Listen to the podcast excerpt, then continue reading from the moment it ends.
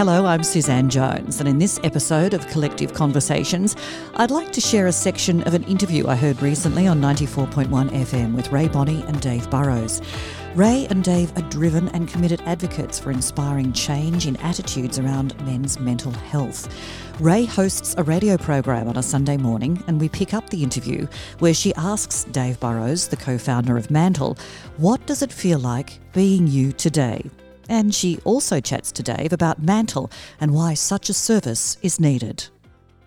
And you're listening to 94.1 FM. It's 3WBC with Rae Bonney, joined by Dave Burroughs. He's a well recognised expert in psychological risk management and best practice approaches to workplace mental health. Welcome back, Dave. Tell me, what does it feel like being you today?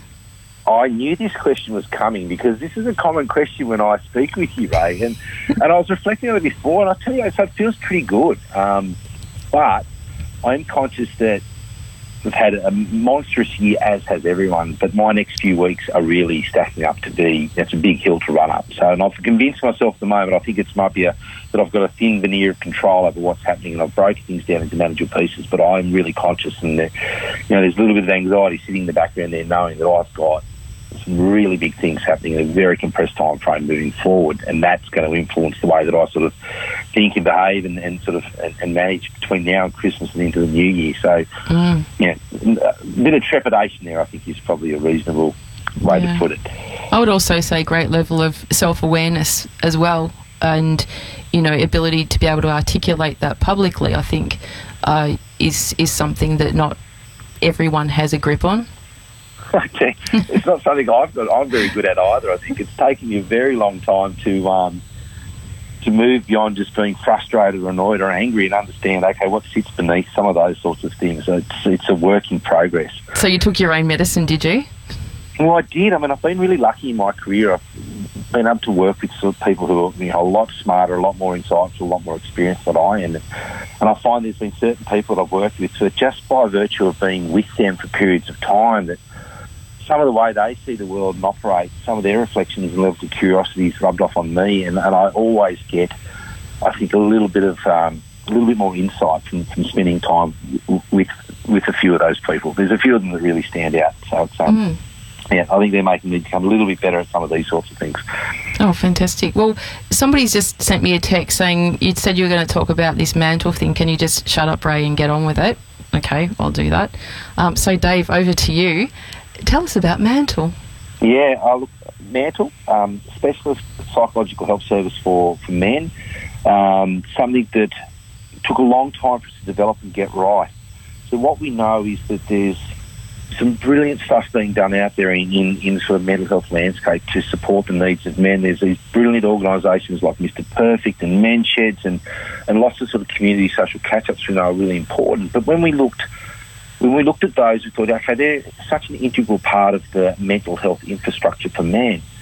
But there's a huge gap between those and then the crisis lines and you know your lifelines and your men's lines and things that people are reaching out to at the point of crisis. And and we sort of thought, okay, what's this big gap here, and where do men go when they need more specialist mental health support? So, you know, where do where do they actually go? And and nowhere. Know, if you look at the sort of statistics out there, you know, where men are so overrepresented in the wrong stats, like suicide rates, where we are not engaged in sort of mental health treatment services to the extent to which we should be compared to compared to females. And so we thought, okay, let's get serious about this and and develop a service that brought specialist psychologists to men when times that they actually needed it in ways that suited them through a specific gendered lens so that we could plug a really big gap that we saw in the mental health system when it came to supporting the needs of men. So this is why we we developed we developed Mantle, which is a specialist telehealth service manned by very senior, very experienced psychologists that's available for men at times that suit them. The after hours, during work, um, you know, before hours, whenever. So it's um, only telehealth, Dave. It's not face to face.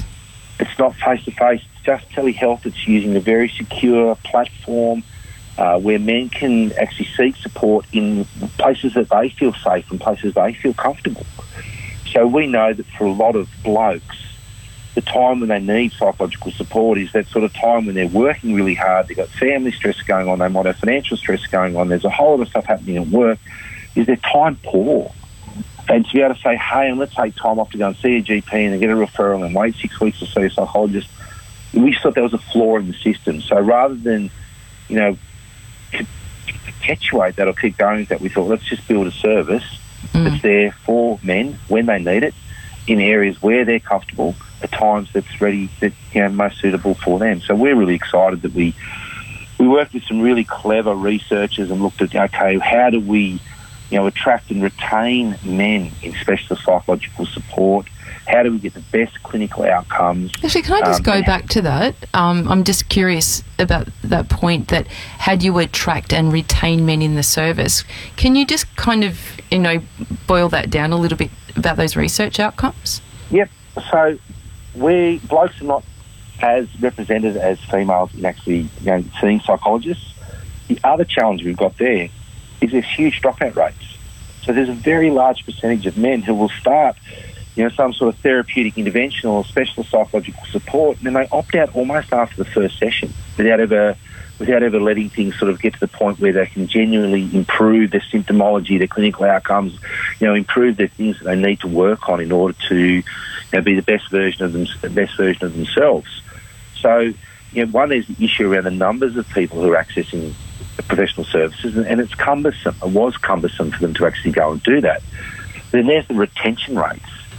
So, you know, psychologists can be good, and we've got great psychologists, but we're not going to change a life in, in 60 minutes. No. You know, we need time to be able to work with people, understand what's going on, engage with them, you know, plan with them, collaborate with them. You know, it's not the sort of thing where you know you just get this magic sort of solution after after one session. And I think one of the things that, that we're seeing is we, through our service, we're able to retain men in that psychological support for a much longer period of time. So, you know, we're, we're already sort of kicking some pretty big goals as far as that retention piece. Mm.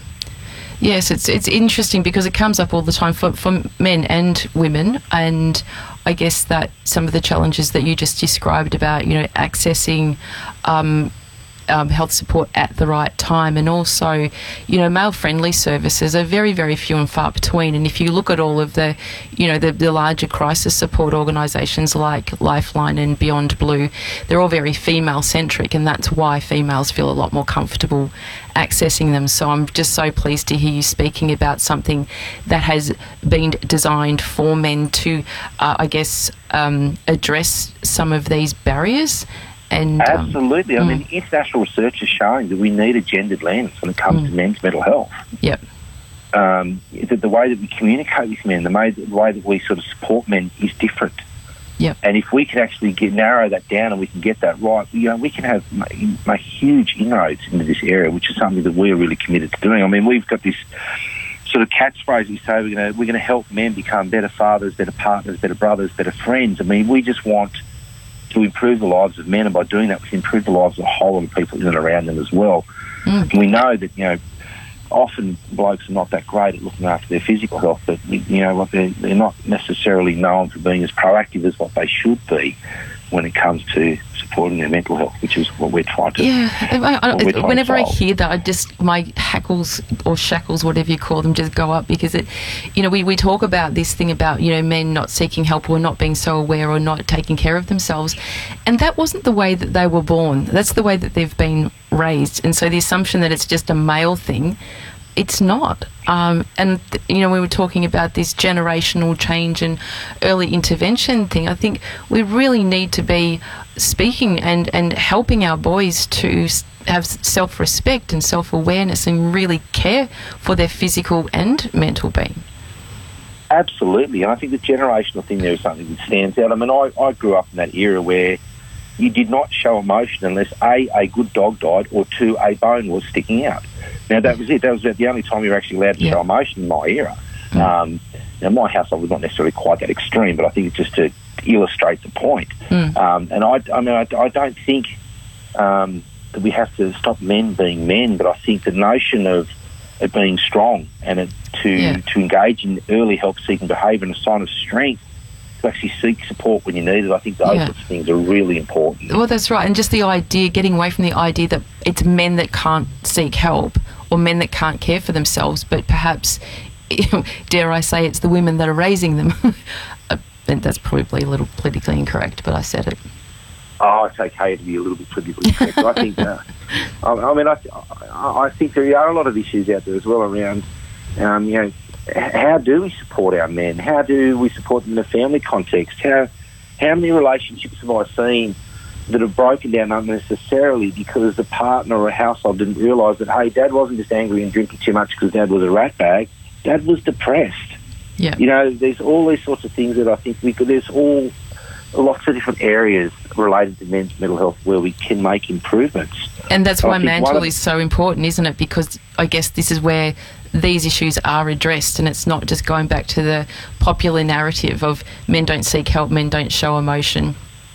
And um, Absolutely. I mean, you look at the way in which depression can manifest in men, can be quite different to in, in women. Uh, but Mm. you know, when we talk, when we think around depression, you know, what do we typically think about? Someone who's withdrawn, and someone who's sad, and someone who's crying. Well, with men, you know, there can be someone who's, you know, uh, who's angry, who's frustrated, who perhaps he's, he's making really unhealthy, you know, lifestyle choices. You know, yeah, or acting out. uh, Yeah.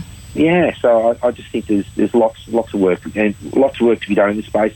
Some organisations doing some brilliant work in this space. Mm. I love the fact that it's getting attention now, and I'm really excited that with Mantle and our team that we can be part of the solution.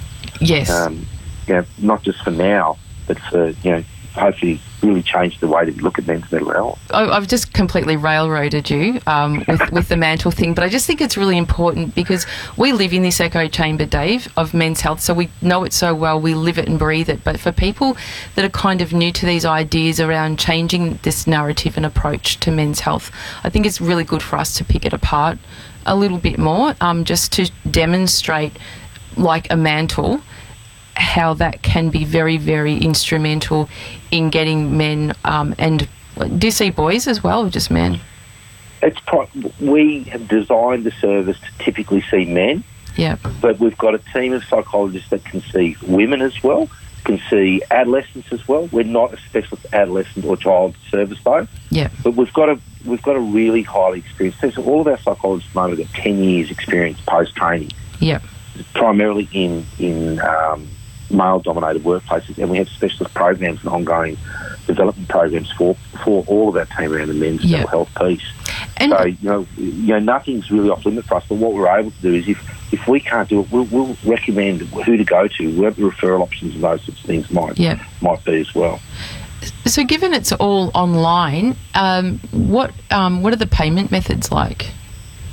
So there's a couple of different options. So it's all the telehealth. So there's basically a link to a secure sort of video chat. Um, but there's the option of coming in and getting performance coaching. So performance coaching might be, hey, I'm having a bit of a tough time. I, you know, I don't think I'm, I don't think I'm unwell, but I'm, I might need to make some better choices, or I might need a bit of fine tuning in a couple of areas, and we'll have a brief solution-oriented approach there. So that's something where a lot of people accessing that service uh, might be executives or reluctant users or new to mental health services, and they're not going through Medicare hmm quite frequently. Yeah. Then we've got your more traditional, clinically oriented services, which is very much this, just a virtual equivalent of a physical psychology practice where you can come in, mental health plan. If you've got a mental health plan, you don't have to have a mental health plan, and you can have subsidised sessions through the through the Medicare system. So we've put multiple gateways into our services because we know that no two men have got the same needs Yeah, the drivers behind someone accessing services like ours are going to be quite different.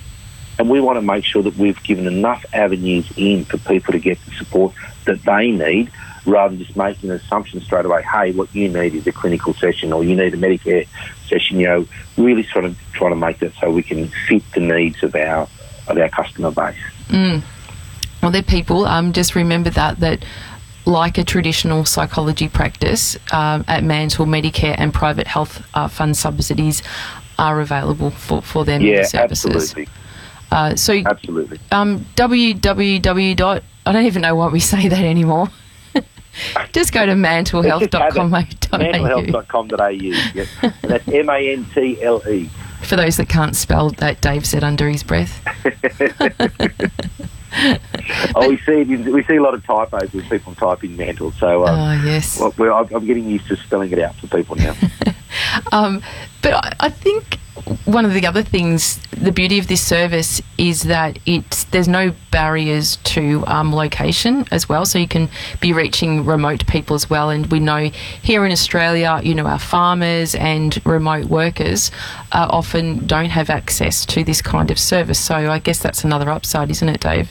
That was very deliberate in the way we did that because we know that you know, um, even if I'm in the Sydney CBD and I've got to go and see a psychologist in Randwick, you know, I'm losing half a day, mm. losing almost a full day perhaps to do that. How do we remove some of those barriers and obstacles and have things available for men in times that suit them and in locations that suit them? Now, we might have a very specialist in, in sort of relationship issues in Western Australia that doesn't stop or doesn't preclude someone, you know, a, a, client from Queensland tapping into that level of expertise that we've got available there. So I love the fact that we are truly national, yeah. and that we reduce those those um, those barriers. It's also really great for us as well because we get to give fantastic flexibility to our psychologists. You know, a lot of whom are at that stage of life where, you know, they, they want that additional flexibility as well. And, and they're going to do their best work not after they've commuted for three hours to get to work, but when they're actually, you know, working from their home office or in, in, in sort of locations that suit them as well. Well, you mentioned being a national organisation and having national reach, but given that it's online, would it have global reach as well? We plan to actually make Mantle uh, a global organisation. It's one of the things that we want to do. We've been very deliberate in our testing and our building and very cautious in making sure that everything is right. Um, but I've worked a lot internationally. I've worked a lot in Asia. I've worked in Europe. I've worked in, in you know, Oceania, Oceania, and and we know that everywhere that we go, there is a need for more specialist service for men, and we do see Mantle as something that actually will hopefully improve the lives of you know hundreds of thousands of men, not just here in Australia, but millions of men yep. worldwide. Well, given Dave that men come in all shapes and sizes, and you know Australia being the multicultural. Uh, beautiful tapestry that it is, uh, how do you get across uh, language barriers? Yeah, language barriers is a tricky one, and it's not something that we have been geared up to manage right at the moment. Um, so it's not something that, that we, we, are currently able to deal to. Is is a, is a multilingual mm. based approach. Um, so these, it's certainly an area that we, we, we, probably should be focusing on in the, in the future when we look at sort of expanding things more more mm. broadly. And I guess just means you know getting specialists in who are bilingual. Yeah, which we will do. I mean, one of the challenges that we have is having the right people on our team. Yes. Um, we think that you know people are worth having really good you know support mechanisms, you know, having really good people support them. So we're really we don't just let anyone come and join the Mantle team. We're really particular around who comes on board, what's their experience, what are their qualifications, you know, how do we know they are going to get the best outcomes for us? So there's a bit of a process involved for us in even just making sure that we're just not uh, not just letting all and sundry come in and, and become a mental practitioner. You know, um, yeah. being the right fit for our organisation and our client base is really important to us. Well, that's right. You've got to maintain your integrity and your, your, um, your levels of quality and standard, don't you? Absolutely, and in the mental health landscape at the moment, that's something that you know can be a little bit questionable at times. I mean, um, oh yes, it's uh, the the number of people hanging up a shingle as, as mental health experts or practitioners and these sorts of things without necessarily having ongoing continuing professional development or industry body recognition or you know, tertiary qualification, it, it, it, can be a little bit worrisome. And we're really focused on making sure that you know we have that professional integrity there. Yeah, well, I think it's very good that we have excellent governing bodies here, uh, peak bodies like AHPRA or PACFA, you know, organisations like that, where um, to get membership as a practitioner, you've got to jump through a fair few hoops, and to be able to demonstrate. Um, you know, good practice uh, on an annual basis to, to maintain that membership as well. Yeah, absolutely. I think I think um, you know continuing professional development is absolutely critical, and and having people who know what's in and outside of their lane. You know, Yeah. what are the stuff they're good at? You know, what, you know, rather than dabbling in all sorts of things, how can we get people with that you know relevant expertise? It's Yeah. quite important. Actually, just a little light bulb went on in my head then, Dave, thinking about professional development and Mantle, and given that you're probably collecting data but also you're researching as well, would you provide professional development opportunities as part of Mantle to practitioners to learn more about men's health?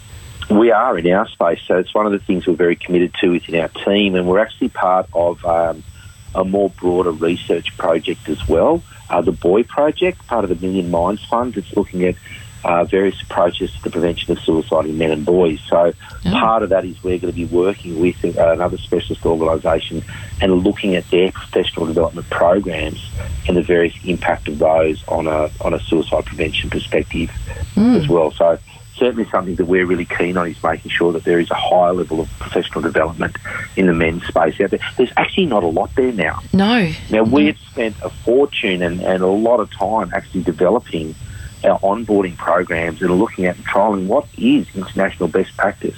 Yeah. What is all the data saying in this space? And we're, we're really lucky we've been to, able to tap into the likes of, you know, Dr. Zach Seidler to actually Yeah. look at a lot of their research as well. So, Mm. you know, I think we'll see a lot more specialist men's mental health professional development become available over Yeah. the next 12 months or so. Well, he's he's really stepped it up, Zach, hasn't he? You know, being with Movember now, I guess, and having um, access to those um, research pathways and Yeah, he's a support. clever guy. And Yeah. I think this is one of those things that, you know, we're, we're a very much an evidence informed organisation and we need to rely a lot on the researchers who are actually doing some of that sort of really groundbreaking work in this space as well. Yeah, yeah. I say Zach Seidler makes men's health look sexy.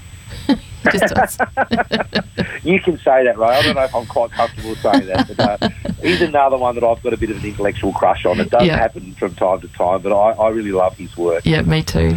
Me Yeah. too. He's um yeah, he's great, and you know, just for such a young person to, I mean, I'm not exactly sure how old he is, but he just seems to have just done a lot in a short period of time. That's, you know, just got a lot of um, integrity attached to it. He does, and, and the thing I really like about Zach, he's got energy attached to that integrity as well. Yeah, and he's charismatic, and I think that's really going to help him get maximum penetration for the the important research that he's doing. He's, he's one of those people I think he'll be able to bridge that the you know academia and practitioner worlds in a in a really important way. Dave, do you have a parting, parting words of wisdom for today? Oh, I'm not sure I've got any wisdom at all, Rae, but um, I think parting words of wisdom for me, or at least maybe just some ideas to think about, is that no one gets immunity from the stresses and strains of life. It doesn't matter your gender, doesn't matter your age, doesn't matter. None of us get out of this thing without without sort of experiencing some level of challenge at some point in time. I just think the more that we can encourage people to you know, engage in early help-seeking behaviour, get beneath the surface of the issues that might be causing them stress, to stop just trying to suck it up and deal with things, and and to really try and support themselves and invest in their own well-being. I think that's such an important thing for us. Um, you know, often we give so much of ourselves to others, but we need to also focus on our own self-care and, and taking care of ourselves as well. You know, festive season is no distant, is no different, and, and, and festive stress is real. So, um, Mm. you know, just please take time to prioritise yourself, you know, over this festive period as well. A huge thanks to Rae Bonney and Dave Burroughs for allowing me to share this interview on Collective Conversations. I'm Suzanne Jones.